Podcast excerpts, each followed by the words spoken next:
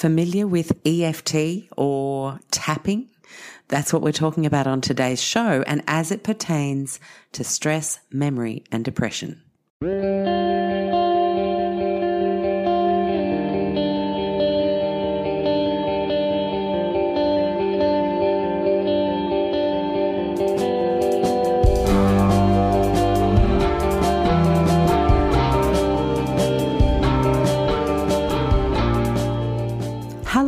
Welcome to the Low Tox Life podcast. I'm Alex Stewart, your host, and today is show triple three. And I have the wonderful Dr. Peta Stapleton joining me on the show again.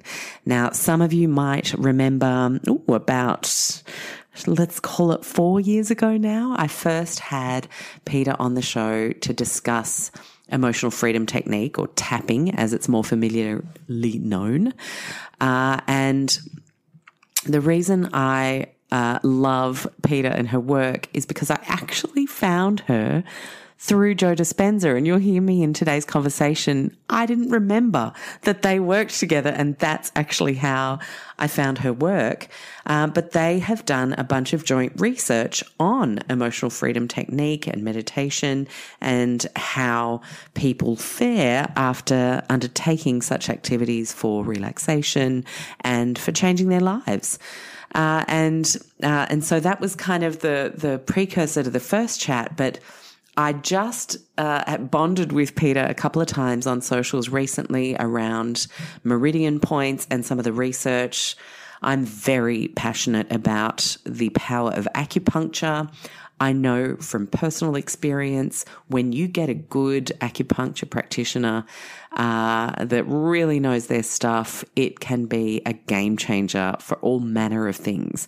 And uh, when Peta shared the research recently, that a Korean research team had been able to prove that the meridians exist. I was like, aha, uh, you know, sometimes we need those naysayers to see a piece of concrete evidence, and here it is.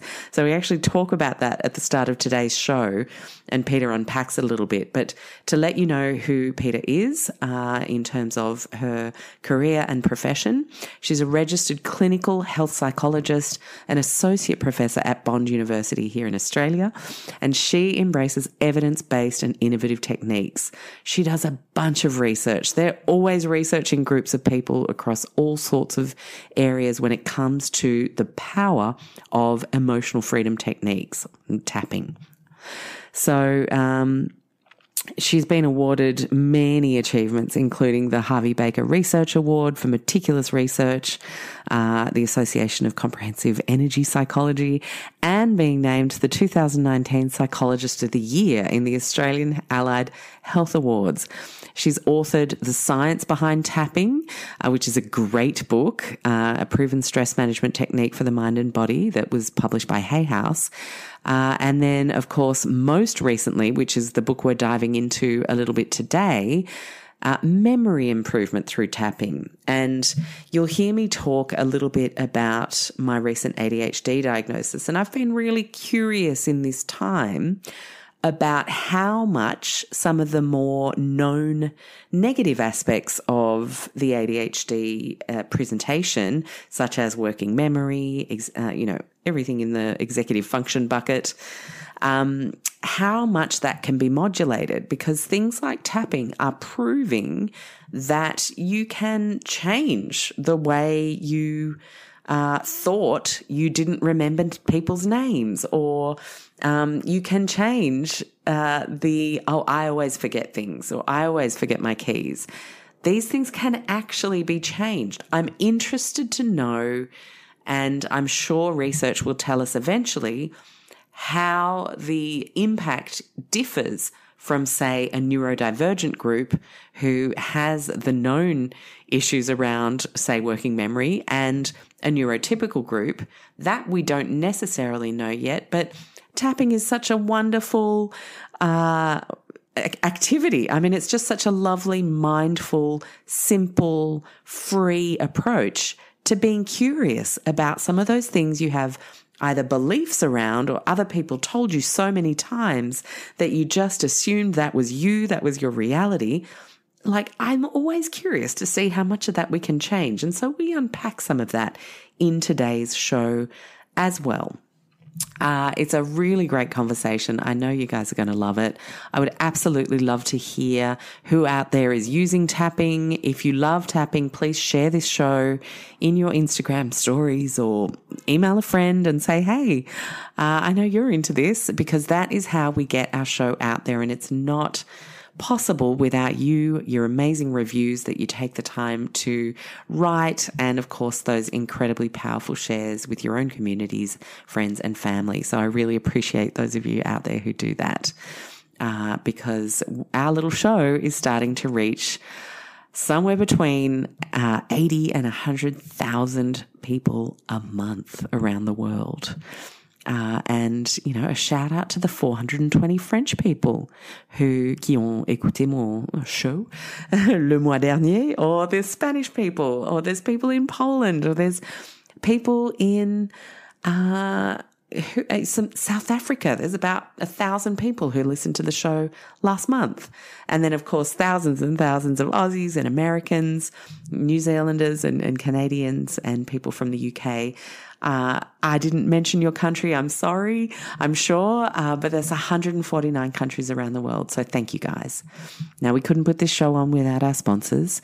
Big shout out to our major sponsor, Aus Climate. This is the very end of May now, and if you are if you are lucky enough to be listening to it now, and you are in the market for a dehumidifier or an air purifier, then they have a multi buy offer, which if we used our 10% off code of low tox life, or one word, uh, it's practically making it two for one in their appliances. And we know that dehumidifiers and air purifiers aren't the cheapest of appliances. So if this is something you need, if you want to band together with a friend or a family member so you can both get one and get that amazing offer, uh, as I said last week, catch up for a coffee and divvy it up um, then this is absolutely the month to do it in, the month of May 2023. If you're listening live, you're very lucky because it's a crazy good offer. ausclimate.com.au is the website. Not sure what size you need. You can always pop them a call. They're really happy to chat you through the options.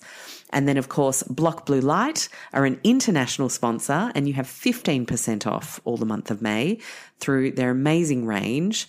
Uh, I mentioned the uh, 100% uh, blue light blocking um, sleep masks last week, but I also wanted to mention something that's fantastic and portable, something I take traveling, is the reading light.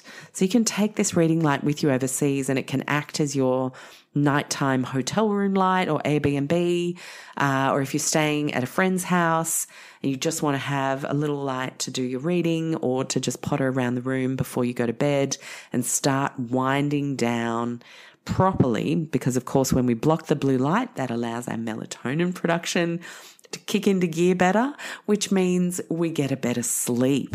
And uh, it just makes our whole circadian rhythm work way, way, way better.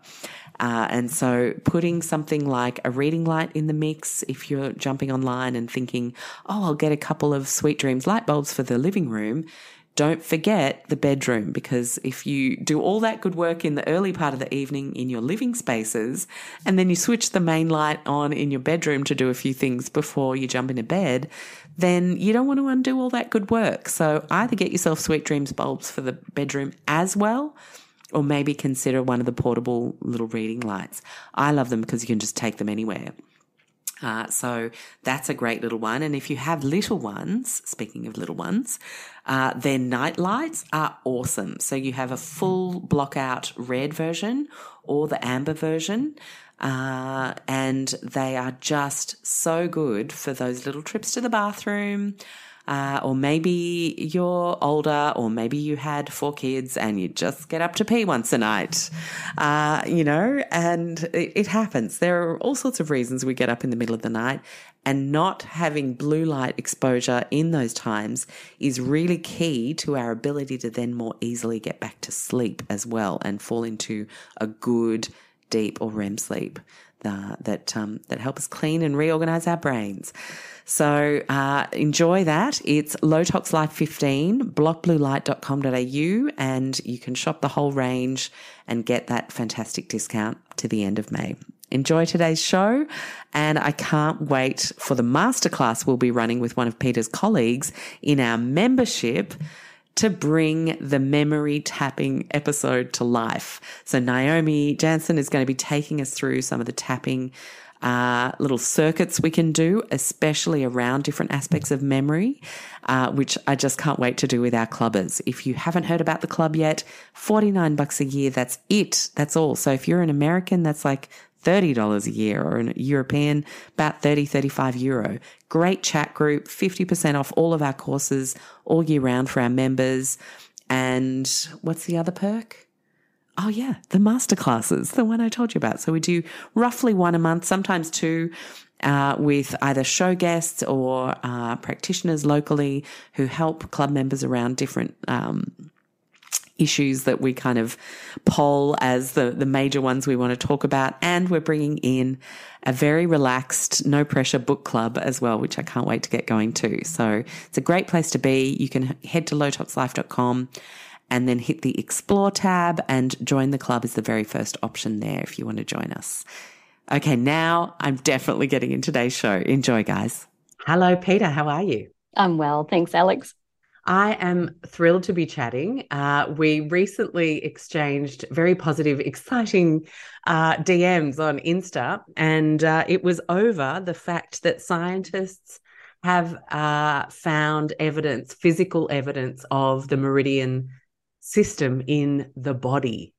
Yes. Uh, and and so we were chatting, and then I was like, "When was Peta on the show last?" And it was nearly four years ago. Wow. So um, time flies when you're um, when you're tapping. And um, I, I wanted to, I guess, start there because that is incredibly exciting research. Uh, I can't tell you how many times I've been poo-pooed in various uh, comment threads, people saying, oh, acupuncture's BS. And I'm like, well, it really works for me and a lot of other people, like an entire huge country. Yeah. Uh, so what what do we know now that we didn't before? Yeah, look, we've been so excited ourselves because finally it's sort of brought some physical evidence to mm. what we mm. do not only in tapping but acupuncture as well. And it started really in sort of the 1960s. There was a Korean researcher who had found evidence of what we call the meridian system as a physical vascular concrete sort of duct system. But no one could replicate his study. So it kind of got buried and everyone sort of went, eh, don't really know. And then about four or five years ago, again, Korean researchers wanted to revisit that and I guess took a different approach and lo and behold found the physical evidence. So they have termed it the primovascular system. So it is indeed a vascular entity in the body, bit smaller than a capillary system if people want to think about that running along a capillary. They've able just with more modern, I guess, you know, technology, they've been able to inject tracer dyes into this primovascular system, which lo and behold condenses at the vascular density points that are known acupuncture points. So not only have they said, hey, this is the meridian system is not energetic, it's actually physical, but those known, you know, what acupuncturists or, you know, our Eastern philosophies have known for donkeys years, they get like an 80 to 90% accuracy rate matching those charts when they inject tracer dyes because it coagulates in those vascular points. And they were like, ah, they really did know what was going on. It also, I could have told you that. I know. Yeah. I know. it, it also has um, kind of made it more important that if you are doing self tapping at home and things like that, you actually hit the acupuncture point because we, of course, have dismantling studies that tap on sham points and there's sham acupuncture studies. And those results just don't show anything. So you actually do need to hit the acupuncture point. So, yeah, so look, we've been very excited. We're singing, singing the information from the rooftops, sort of going, see, it is real. it's not just energetic. Yeah, because I remember when we first spoke, one of the challenges of EFT was getting it across the line into more of the clinical practice setting um, and validating it as such. Yeah. That's mm. right. So this does make it easier. And we are on that note currently under review with the American Psychological Association as an evidence based treatment. So that's a whole process in itself but it does add it's it's not it's not as woo woo if you like that people talking about shifting energy and making and we could always sort of even in the last decade, been able to show if you tap on an acupuncture point, you do get brain changes. We've got lots of brain scan studies that will show that.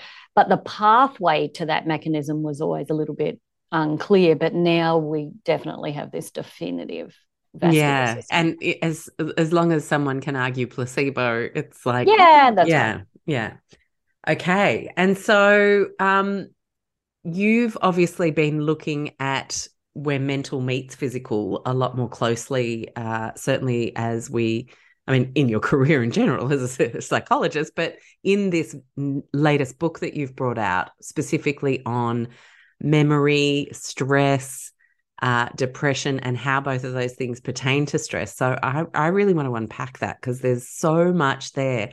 And I think there's so much that we blanket statement in our lives. As I was reading your book, I was like, oh gosh, yeah, I've made that blanket statement.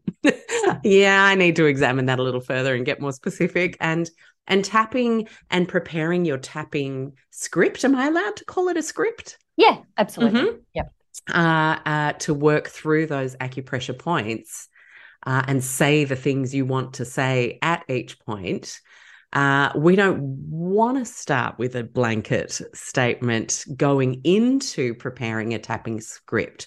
So, can you actually talk us through why that is not helpful in life nor in tapping? Yeah, absolutely.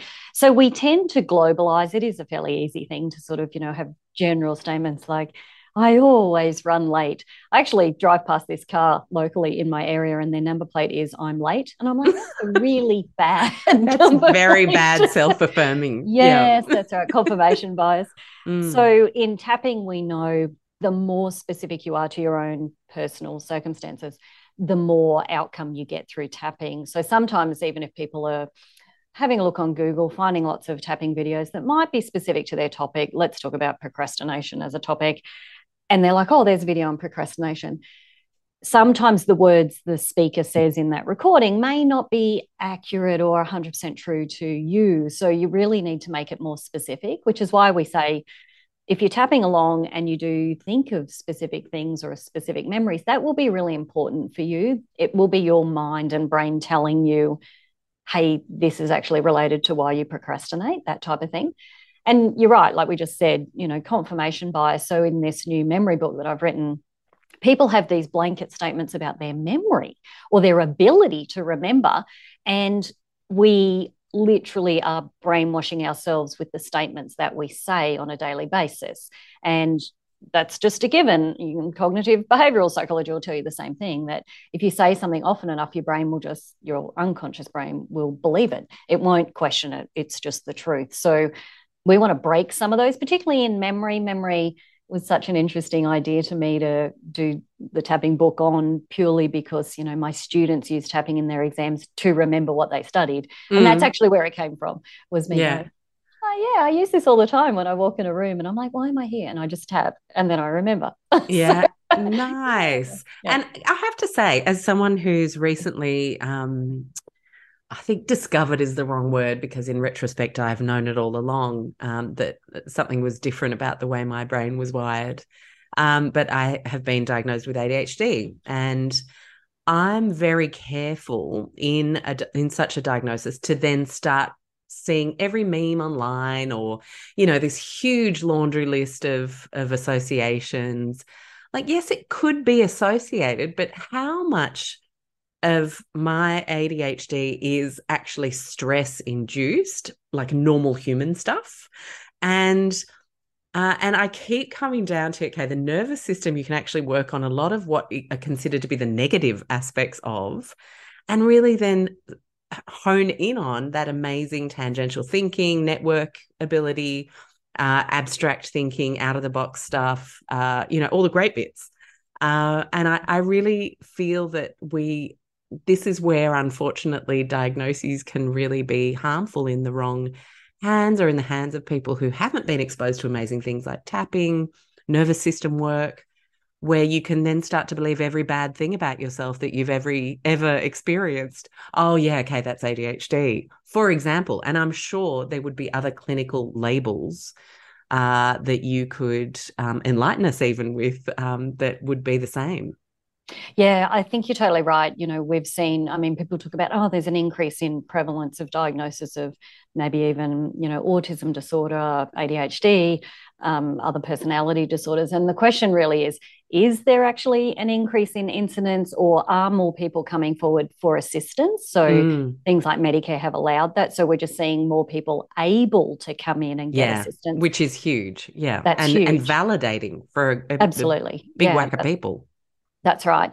Or are we becoming a little bit more trauma informed as well as a community? I mean, you know, you get sort of big personalities like Oprah that write books on trauma or, you know, Dr. Gabor Mate, and they're doing all these and they're spreading the word to make it more acceptable to talk about trauma. So is that influencing what we're seeing as a diagnosis instead? And I do think there's a little bit of that. And then throw in a pandemic and stress levels, because that's what you sort of asked was how much is due to stress and and we can assess stress. So we can assess what are you coping with at the moment in life. And i might even give our listeners go google this stress scale because i really like this one. It was it was actually designed by two cardiologists who so looking into heart disease called the holmes rahe. So that's h o l m e s holmes rahe r a h e. They were the two cardiologists' name um, stress scale and they put together a scale of significant things that happen in life, just every year, day in, day out, for lots of people. And you can do this scale at any given time in the year. And all you do is tick which ones are happening in your life at the moment. And they have a rating on them. So you then add up your rating. Now, the good thing about this scale is it actually tells you, so they've done the research to prove it, where your number sits as a total score will indicate whether or not you might actually get sick in the next 30 days. And they mean like a head cold or something like that. So the impact of stress on your immune system. So I think that's like a really, it's just a one simple scale. Um, sometimes my students fill it out in class, you know, in week one of semesters, very different to week 12. Um, I tell you, Christmas is on the list. So it ranks. So that time of year, you'd have to take Christmas as happening because there is stress associated with, you know, getting married, having a divorce. All these life events are on the scale, and you can change depending on the time of year. And I think that would be the thing too that if someone got a diagnosis of ADHD when a number on that scale at that time in life was really high, then you would kind of want to tease it out and say, hey, is it this diagnosis or is this a function of other things that are happening right now in life. And that could be, you know, everything and anything compared to when you're on holidays and vacation and got no financial stress or I don't know, whatever. So yeah, yeah, yeah. I think it is a hard question to answer. And I think more comprehensive assessment tells us a better story. So yeah. and retrospect. Um, has it been your whole life or has it just been this right. last year that you've noticed that? Yeah. That's exactly right. Yeah. So important. And then so then we deal in the just this last year, all those preconceived ideas we have about ourselves where we make these big blanket statements.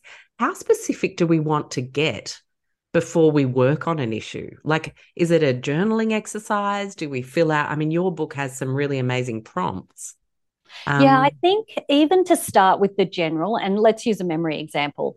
Um, so this is one of my husbands. It is in the book. He does know I wrote about him in the book. He'll uh-huh. probably never read the book, but he's an engineer. He doesn't read books. Okay, right. So he has a belief. Now, the belief is a general statement, and the belief is I'm hopeless at remembering people's names.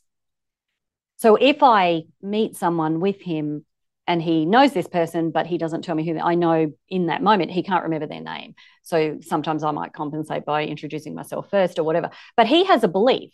Now, you can start with that in tapping. And you're right, there's some examples in the book and trying to find where did this come from? Like, was I told I had a terrible memory for names as a young person? Uh, did I have a, an embarrassing experience or memory? They come up once you start tapping, and then we say, take the tapping there. So if something comes up, it could just be a belief where I've offered to do tapping with my husband on this one. He just doesn't worry about it. so, but sometimes we may want to fix that. Um, so it's beliefs. Beliefs are just global, they drive our lives, and we confirm our own beliefs so that we don't feel crazy and mad. So we go out there and forget people's names, even if they tell me 27 times and I learn some sort of memory name technique, whatever. They don't work because we have to confirm our own beliefs. So you can start, if you don't know where it comes from, that's okay.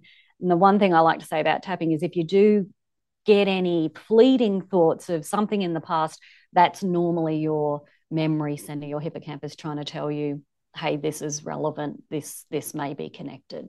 Mm. And is it those situations where it's probably best to seek out an EFT trained person to help you with your specific scripting?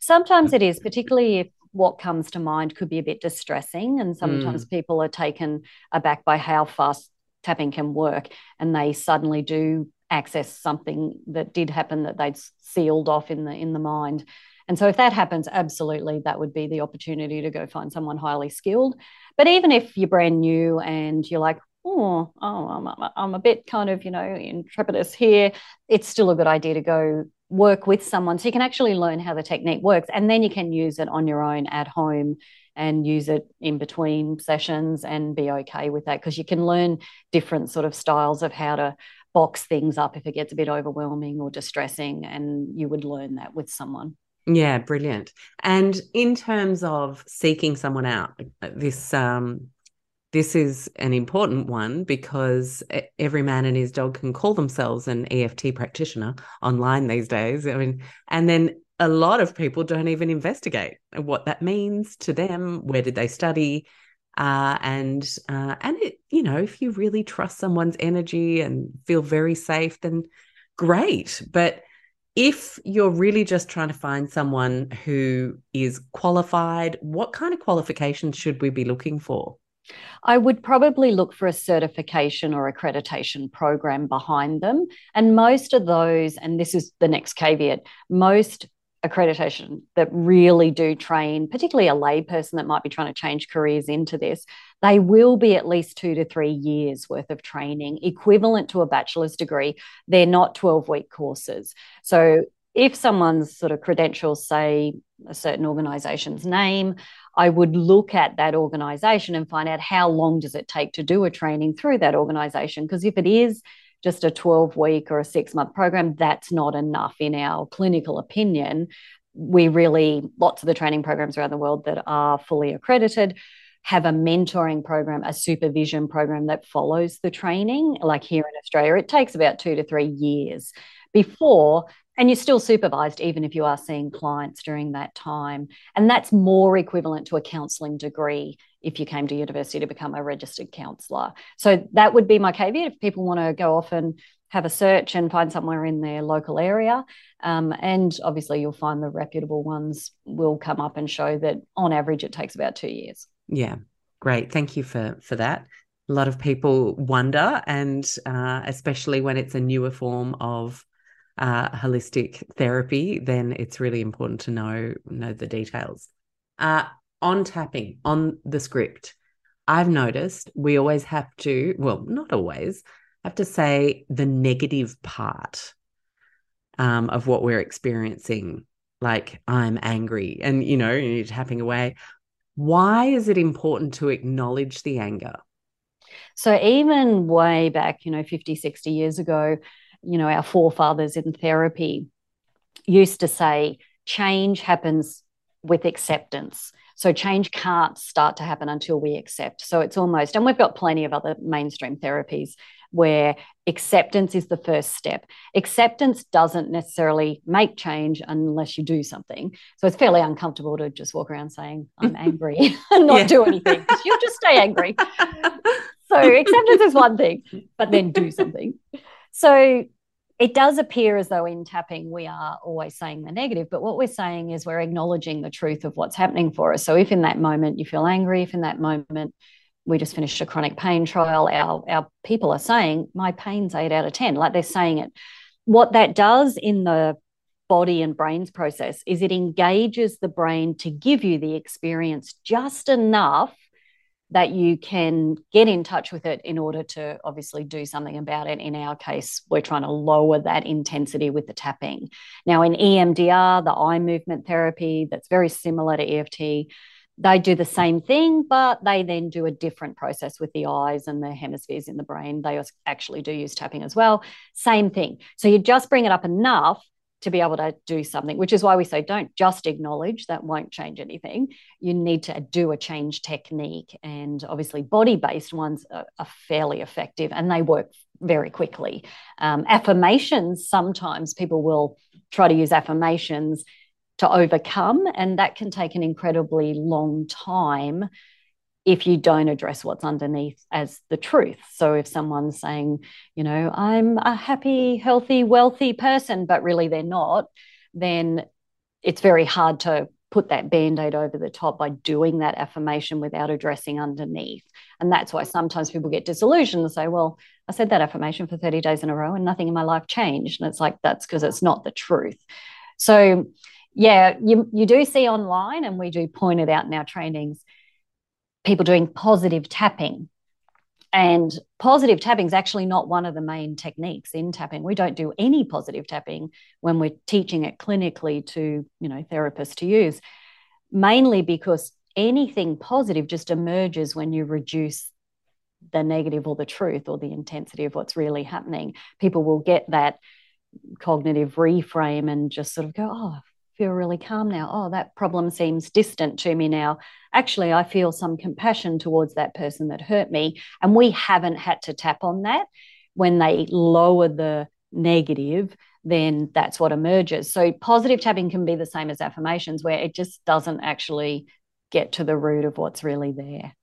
Yeah. And I think this could be one of the reasons uh, it'd be really interesting to research uh, positive meditation. I'm thinking of um, Joe Dispenza and some of the miracles that uh, his students have experienced over the years. I know you've read some of his work.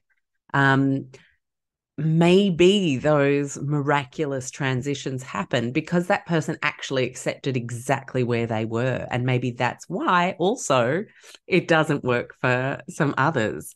And key to moving forward is to being completely present to how awful whatever it is is right now. Mm. And there mm. is that because um, I've actually published with Joe some of his research, and we oh, have that's just, right, of course. Yeah, we have. Um, we've just finished a, a, little primary school trial in Brisbane last year, which was just fabulous. Oh, amazing! So, yes, we're doing school trials with him. So the key in people that get the miraculous healings, and including in other health spaces too, like um, Kelly Howe's work in the cancer remission and things like that, is letting go so, in that moment, if people are able to let go, you're right, they're accepting. So, they're letting go and accepting. And at the same time, then perhaps, and we see it in gamma brainwave states, having a different experience, some sort of transcendental experience, which on occasion can lead to spontaneous physical healing of something in the body. And Joe's obviously got cases like that. But it doesn't necessarily happen to everybody. And people can meditate for five years in a row every day and say, Oh, I feel more calm and I feel better. And absolutely they would be, but they may not ever have those experiences. So it just is one kind of key element that sometimes maybe is needed as well is that acceptance and yeah that ability to let go mm, fascinating and so then we've talked about when you seek out a practitioner when you know things come up for you that you really do need someone there to help you navigate it but there are so many scripts we can prepare at home and do ourselves. You wouldn't have written the book otherwise, um, and that you feel completely safe ushering people out in the world to getting happening for themselves. Uh, how specific do we need to get then on these general statements that I keep coming back to so that we are really on the money with, uh, let's say, uh, you had a great example of one of the drama kids, uh, one of your colleagues ushering a drama kid through the fear of forgetting their lines for the play.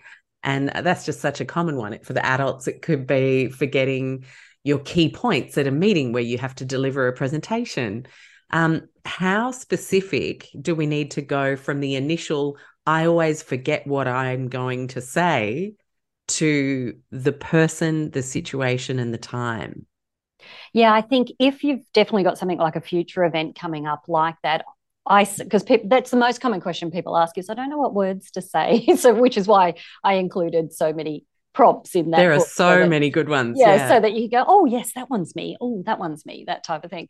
So the specificity really is about. I just say, what are you telling yourself in your head about that meeting tomorrow, and that you have to stand up and you know talk in front of your peers or strangers or whatever.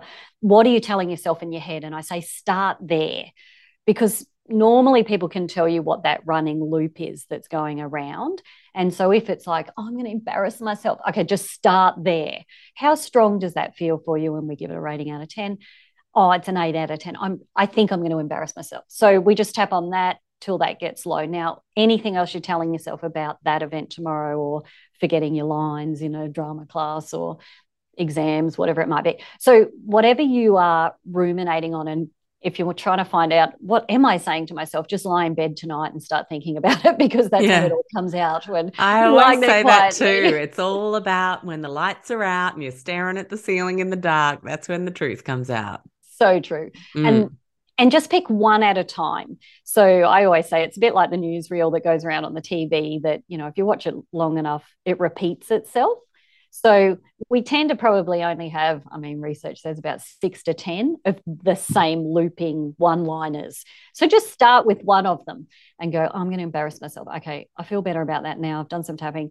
What's the next thing I'm saying to myself about that meeting? Well, what, what if I go blank?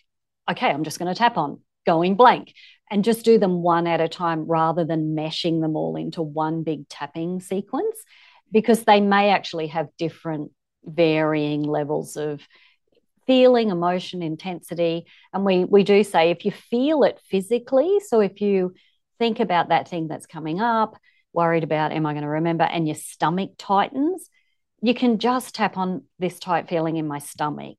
So sometimes you can just pay attention to the body rather than the thought, and sometimes the body is a stronger kind of barometer for a lot of people. They're like, I don't know, I just have this tightness in my chest. I don't know what to call it. The good news about tapping is you don't need to call it anything. It's just a tightness in my chest, that type of thing. And it can just go away without you ever knowing what it was about. So, so yeah, just think about what am I telling myself in my head and start there. Yeah, nice. And in terms of what we know of how stress, because we're talking about forgetting your lines, like those things are stressful before the event happens. That's what's going on here, right? And so, how does that then perpetuate the I've got a bad memory about standing up in front of people in a meeting or saying my lines or remembering someone's name? Yeah. So, the amygdala, the stress center in the brain, lives next door to the hippocampus, which is one area of the memory center. Memory can be stored everywhere. But so, if the amygdala gets louder. And we actually know you can grow your amygdala. Now, you don't want to, but it can get larger with repetitive, obsessive, stressful kind of situations, or if you're on hypervigilance all the time. So, imagine someone that perhaps has PTSD. The amygdala can be bigger, which means it has a much easier ability to send out that stress cortisol hormone kind of response, which means the memory center just shuts down and kind of goes. So, my students in exams are a good example that they are so stressed about being an exam and what grade they want to get that that whole prefrontal cortex, which is my ability to think clearly in my forehead and you know remember yeah, the one stuff, that's the one that's going to help you do well in the exam. That's right. It just goes offline, like it just mm. leaves. so the other thing about stress is when you are in that fight or flight, and genuinely that could be having to do a presentation in an exam, um, put on the spot, people can go into fight or flight, freeze or faint. And in that moment, the blood flow that leaves your brain and goes to your extremities to try to get you into that ability to, do I have to run here? It's very evolutionary and it hasn't sort of ever kind of got better, is about 80% of your blood flow. So 80% leaves the brain and the frontal cortex, goes to the extremities so that you can fight or flight and run out of the meeting, which would obviously be embarrassing, but not designed for that. So, what we're saying is if you can use some tapping before you go into the meeting, the exam, the speech you have to give, whatever it might be, not only will you stop that happening and calm that amygdala down, but then your memory center is back online and you can access the information. The one thing I say to my students is it won't work if you haven't actually studied because you have to have the information in there. Very important point. That's exactly right. But the minute you can calm everything back down and you're back online, so's the brain. And then you actually can remember things. So people will, there's a couple of cases in the book where, you know, tapping for things you've lost. People like, oh, I've I put something somewhere safe and I can't remember where it is, or I've lost my car keys, or I've lost this. And so there's a couple of case studies in there where they just tapped on the fact they couldn't remember. Like, I can't remember, but the calmer they got, even if it was within a day or two, they suddenly got the thought that came in as to where that thing was that they'd hidden or put away, and it came back to them because it's just about getting the brain calm again and the body follows. So, yeah, mm. that that's the link there with stress. Yeah, and and depression as well because you bring that in in the book. Uh, yeah. And I think that's fascinating because we think of memory we don't really think, oh, yeah, you know, my memory gets really affected when I'm down, but it does. Absolutely. And so we do. And obviously, anyone suffering depression, we absolutely would recommend, you know, seeking lots of care in terms of therapy and support. But we do know that when people are depressed, memory seems to become foggy and it is impacted by obviously all the other symptoms that go with depression, which might be fatigue, oversleeping, or insomnia, eating habits. And so, whilst depression was always thought of 100% to do with serotonin and dopamine levels in the brain, we now have much more information about actually some depression may be caused in the gut, and that can be driven by uh, dietary kind of thing. So, what they're eating. So, sometimes people are eating the wrong foods, and that's then impacting what looks like depression, but also it impacts their memory. So they genuinely forget to turn up for their therapy appointments because it's not front of mind because it's like they're in a fog and they just can't see the way forward. And sometimes it's highly appropriate to obviously be on medication while you do tapping. We've done a couple of depression trials and everyone stayed on their medication, but learnt tapping and maybe were applied it to when depression started and things like that. And then with their practitioner, a medical practitioner, were able to wean off the medication and maintain their gains. So, yeah, it is. It's it's probably an area people don't think about too much that can highly impact. If you go, I have a bad memory, like just I have a terrible memory. It's like, well, is there anything else going on here? And I do list six other topics in the book that highly impact memory. Yeah. And, yeah, all of them you can use tapping for. Yeah, exactly. And so it, it seems like you've we, we we keep moving forward towards a clarity point, really, where uh, the bad memory, depression, and the other things that you talk about in the book all sort of form this reinforcement of a truth we're telling ourselves, where we need some circuit breaking going on, and that's really what EFT provides as the support tool in this case. That's perfect. I think that should be the quote card. It's a circuit breaker. and it is. It's the truth we're telling ourselves. It's just one day you might, or you might read a book, or you might hear something and kind of go, oh, what if I don't believe that anymore? Or what if I actually am the sort of person that has a great memory? Like I often say to people, do you know anyone that's got a really good memory, a great memory for names? And people go, yeah. I go, well, why aren't you like that? And they go, oh, I don't know. but you could be. So it is, it's the truth we're telling ourselves, but they're changeable. They're highly changeable. Any of yeah. those statements are. Well, if I think of our chief uh, counselor by proxy of the world, uh, Brene Brown, like she tells us all the time to say, What's the story you're telling yourself? You know, so that, and then to use that in your relationships because it's not the truth. It's not a fact. It's just a story you're telling yourself. That's right. And exactly. that's incredibly productive to start working from that space instead of continuing to own them and sit with them inside us as fact.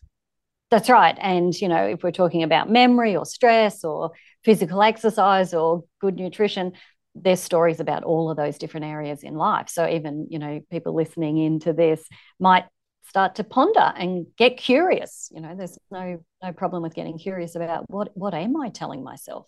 Yeah. And and so I am stressed. Today I am stressed, let's say. What would we start asking ourselves to drill down a little bit more specifically? Because yeah, so- you could already see like oh, I'm stressed and then therefore I've stupidly spilt my my blush out onto the counter, or that you know, all these things start confirming I'm stressed and today's shit, and you know, it's like becomes this big cloud.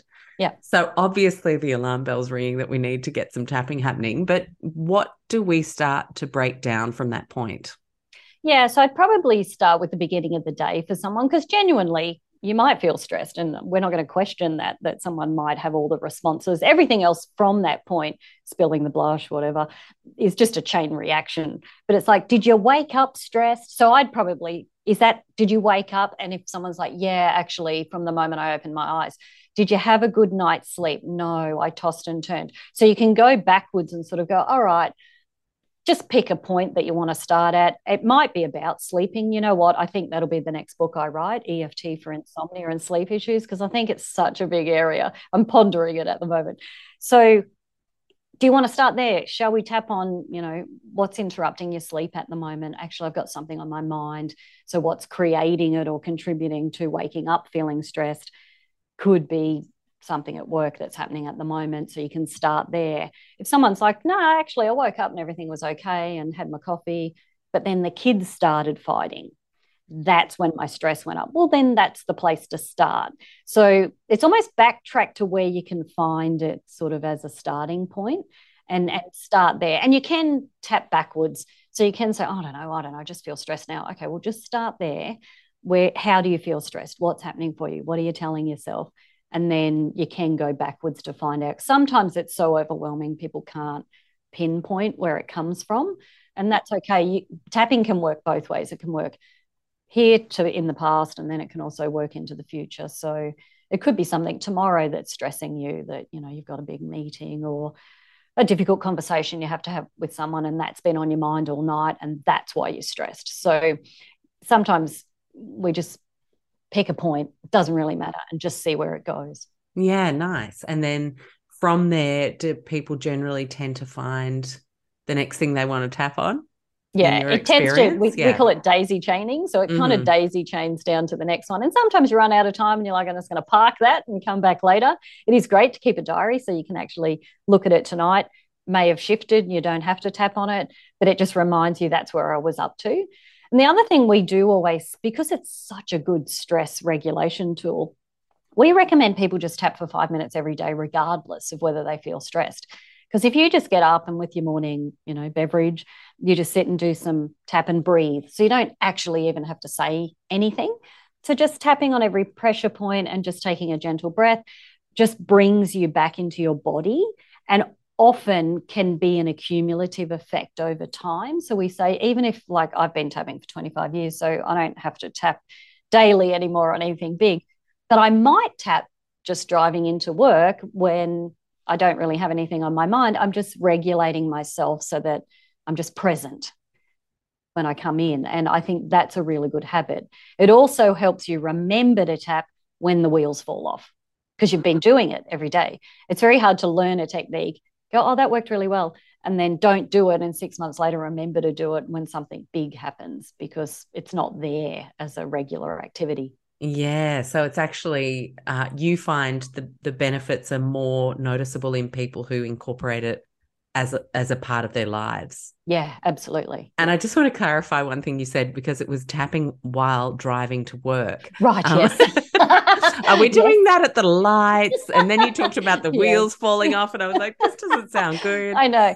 Um, I have an automatic, so I don't change gears.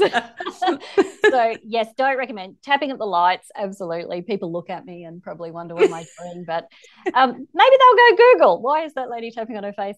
So, yeah, it, it wouldn't be tapping while I'm driving and trying to focus on driving. So, no, it don't was always and, don't tap and drive, kids. It was always mm. my my quiet space from when I had my girls are now teenagers oh, yeah. and adults, but it was my space to be able to go, all right, I'm going out and I've got to run around and I'll do my tapping in the pause moments. Well, you also talk about how um, ducking off to the bathroom when you know you need to yeah. tap something out is a really great way to just yeah. disappear for a few minutes. That's right, private and you know the kids might tend not to follow you into the bathroom, hopefully, particularly if they're a bit older. So it's just a bit of space, and you can do an incredible amount of five minutes tapping when you're sitting in there, even if you're in a workspace and you know, open plan offices, but you need to go and just regulate yourself before you go into a meeting or have a conversation with someone, you can do that as well. There are some other discrete ways of tapping. So we actually teach our students on the finger, on where the nail bed touches each finger, uh, is an acupressure point. So if you just squeeze on the nail bed of each finger, you can do that in your lap and so you can still say words in your mind, but that's what they use in my exam. So they'll actually just squeeze while they're saying, I can't remember, I can't remember, I can't remember what that thing was. And then they remember. So they can do that in their lap and no one will notice. So the acupressure points on each of those nail beds also get activated when you actively tap with your fingers. So you're getting mm-hmm. a double, double sort of dose. Yeah, brilliant. And yeah, because I was going to say, you know, a 13 year old doing this in the no. middle of an exam hall is basically just going to be teased for the rest That's of the term. Yes. so definitely don't want that happening um, because that brings up a whole other bunch of issues that we need to tap on. Um, I want to ask you about cognitive decline and memory and how that's different to I'm bad with names and how tapping fits in in that space. Absolutely. And so I included a chapter on memory loss disorders, mm. primarily lots of case studies of our real practitioners around the world that work in that kind of, you know, older age space. And you're right, the contributions to memory decline can be numerous. So they can be everything from, you know, biological things, yes, some lifestyle things. And I have included how to tap on high blood pressure, eating habits, exercise, you know, alcohol use, cigarettes, in case some of those lifestyle factors potentially may impact. But ultimately, what we do know, and there have actually been a couple of clinical trials that have been published in this space. So it's used for things like agitation and emotional regulation, where even if someone will allow them to be tapped on, so an elderly person might find that quite comforting that the practitioner will tap on them themselves rather than self applying. So it could just be around, you know, that agitation. We talk about sundowners effect, that when the sun goes down of an evening, a lot of people with dementia become really agitated due to melatonin levels in the body and the sun setting. It's a really common phenomenon. If tapping's been used in that space just to help calm someone down, perhaps for the nightly routine, um, as well as things like if they still actively have met, like the ability to kind of interact and memory hasn't declined too much, practitioners have been able to work with people about their feelings of perhaps sadness or sorrow that they're aware their memory is declining. Because that can be a really hard space to be in where you're aware you're starting to lose sort of some ability and you're not yet kind of you know suffering to such an extent that you can't remember anymore. So people have been able to use it in that sort of space um, for you know elderly people as well. Now the major area i talk about in the book which i think is relevant to any of us is if you have a family history of alzheimer's or dementia that can set off a chain reaction of emotions in you know us as their children of worry. And so that could be worry stress anxiety will it happen to me? And so we actually say in i say in the book why don't you use tapping on your worry that it may happen to you? It's not necessarily because we're not following you through to see if it happens but it would be a better place to be in not to be worrying about that family history because again stories oh it runs in my family and it's like well it doesn't have to be you. No but and we know so much about how that's right. it doesn't yeah. need to now so we yeah. like really apply tapping to any worry that it may happen to you or what that means if it happens to you or what feelings come up for you just about family history and, and things like that. And the last area in that particular chapter is about if you're a carer for someone with a memory loss disorder, that can be, we actually know your telomeres, your biomarkers of aging shorten in those carer roles. So you speed up the aging process because of the stress associated with being a carer.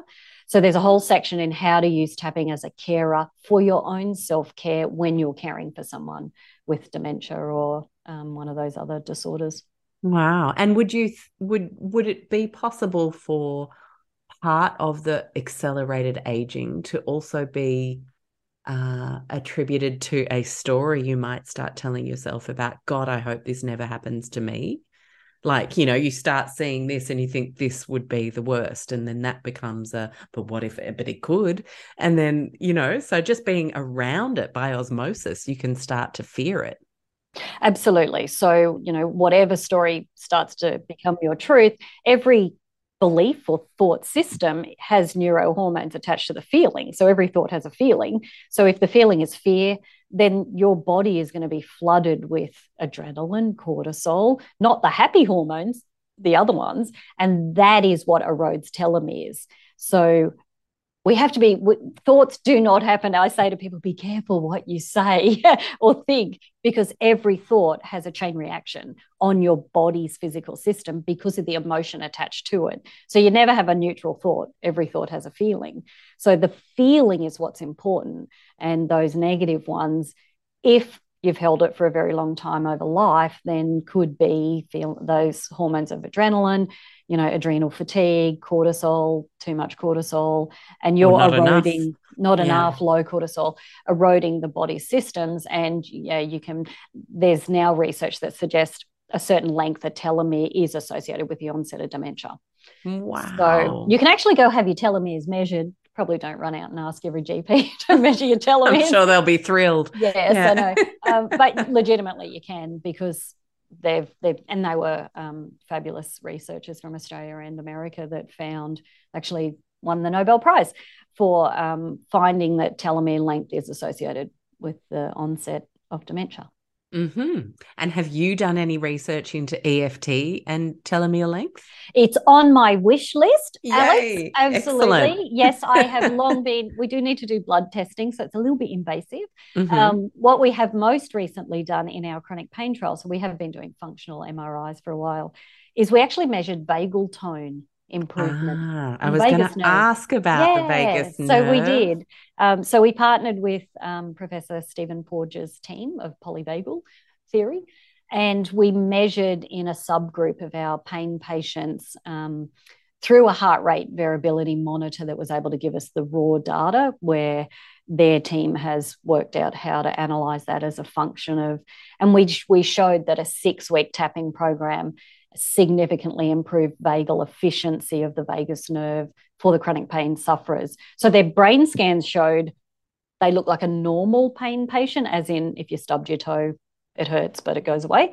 So their brains came back to a normality there, and their vagus nerve efficiency improved, meaning they could cope better in life. So we want to take that further because we we did only have a small sample. But yeah, to us, if you can improve your vagus nerve functioning, um, it's probably a, another explanation as to why people go on and just cope better in life. Yeah, absolutely. Well, again, it's the stories rather than the facts. Oh, I always get this pain. Oh, my mother always had back pain. And then the self perpetuating cycle of stress when you notice a tiny niggle in your back that might not even be that pain. And then boom, on, we're on our way. And yeah, it's it's quite fascinating to me just talking to you today about how much this confirms how much of what we tell ourselves just isn't true. That's right. Most of it's a lie. Mm. I mean, there's some What a waste of time and energy. My goodness. And there's some suggestion in the research that 85% of the thoughts you had yesterday, you'll have tomorrow and the next day and the next day. So they actually just repeat. So if you're mm. ever wondering, you just sit there and write them down. They're the same ones that you've been having for, you know, decades. Um, you don't normally have any new ones unless you start getting in there and changing them. And they're all changeable. And I think that's probably the main point, isn't it? That you can that's change it. any of them. That's it. Exactly. Start the work. Um, okay, so what are you? Uh, I'm very excited about uh, some of the things you've talked about having on the cards. Uh, is there anything in terms of clinical practice acceptance development into that space that we can get excited about? You know, next time you go see your psychologist, this may well start to become something on the table. Yeah, so for the very first time in Australia, we have a brand new master's subject here at Bond, which starts this coming weekend, uh, where it's a trauma informed subject, but all our master students are going to learn EFT tapping. So Excellent. our next graduates coming out will actually have this as a mainstream technique. So that's quite exciting. There's only one other university in Paris that teaches tapping. So we're the first here.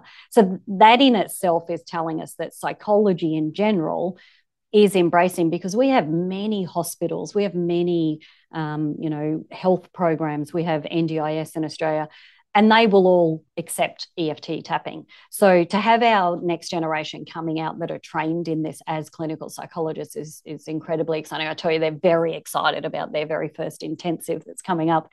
Um, so that's happening. We are parallel to that.